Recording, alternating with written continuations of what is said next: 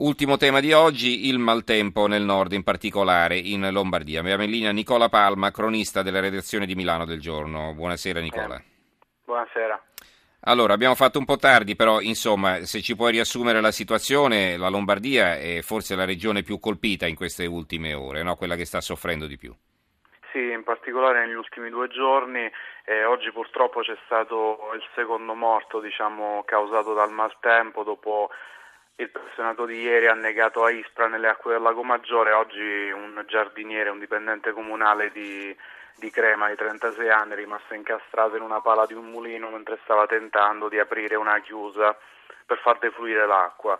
E, um, oggi diciamo che il maltempo ha concesso una tregua sia a Milano che al resto della Lombardia, però c'è già allerta per uh, sabato e domenica dove um, la protezione civile prevede un ulteriore peggioramento della situazione. Su Milano eh, si erano viste anche ancora... non solo gli allagamenti, ma anche addirittura stazioni della metropolitana allagate inagibili, insomma, eh, sì, i disagi sono stati grossi. Stato, no? mm. Ieri sera c'è stato uno spettacolo poco edificante, diciamo, perché alla stazione di Garibaldi, dove è arrivata l'onda lunga del Seveso, c'è stata una sorta di esondazione anche là con delle vere e proprie cascate che hanno invaso sia i sottopassi che le scalinate della stazione Garibaldi poi in serata sono arrivati i vigili del fuoco e protezione civile a ripristinare diciamo, la situazione. Ecco, il, la preoccupazione per il lago Maggiore, ne avevamo parlato ieri con un altro tuo collega, eh, insomma sì. questa esondazione del lago che, uh, il cui livello si è alzato di parecchio e ha invaso le piazze e il lungo, il lungo lago di diverse cittadine che si affacciano appunto sulle coste del lago Maggiore.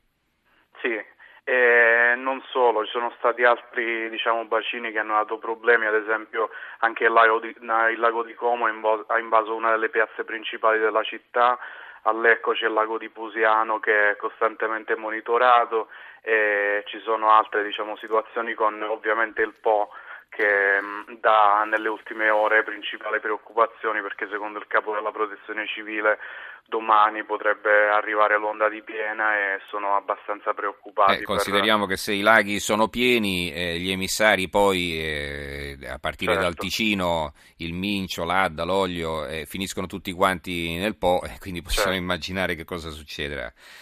Bene, allora ringraziamo Nicola Palma, cronista della, della redazione di Milano del giorno. Grazie e buonanotte. Buonanotte, buonanotte. E sul maltempo do quest'ultima notizia. Gabrielli, il capo della protezione civile a Carrara, torna all'allerta e già si pensa all'evacuazione. C'è un commento sul Tirreno, egoismi e miopie, sciagure del territorio.